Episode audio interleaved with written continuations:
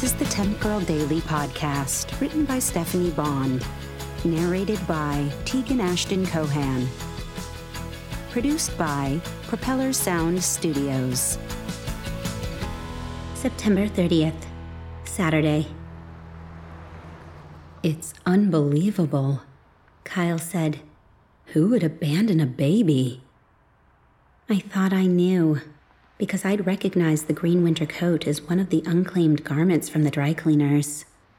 The newborn baby boy most likely belonged to the pregnant teen I'd seen trying on the clothes. Someone desperate, obviously. I'd explained away stumbling onto the infant by telling Kyle I'd attended the show with Sabrina and Susan. Not a lie. All three of us had been there. Well, he's in good hands now with Children's Services. Kyle said.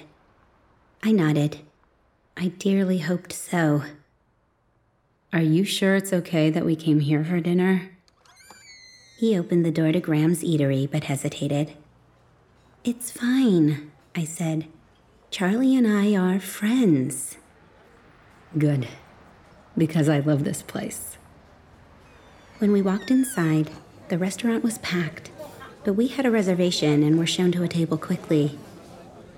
I didn't see Charlie, and it was likely he'd never know we were there. Hello. I looked up to see him smiling at us. Kyle shook his hand and they made small talk. Charlie and I exchanged curt glances before he moved on to talk to other diners. Kyle ordered wine, and when the waiter left, he smiled.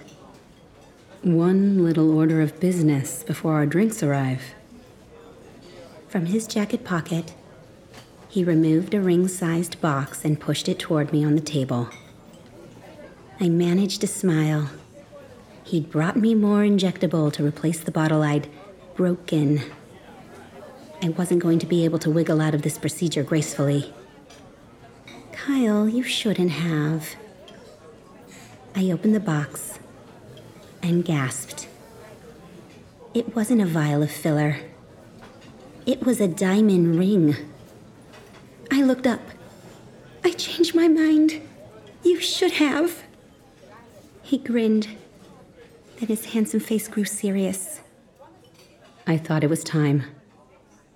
Della Culpepper. Will you marry me? I realized the restaurant had quieted. The diners at the tables around us looked expectant and wide eyed. They needn't have worried. There was only one answer to Kyle's question yes.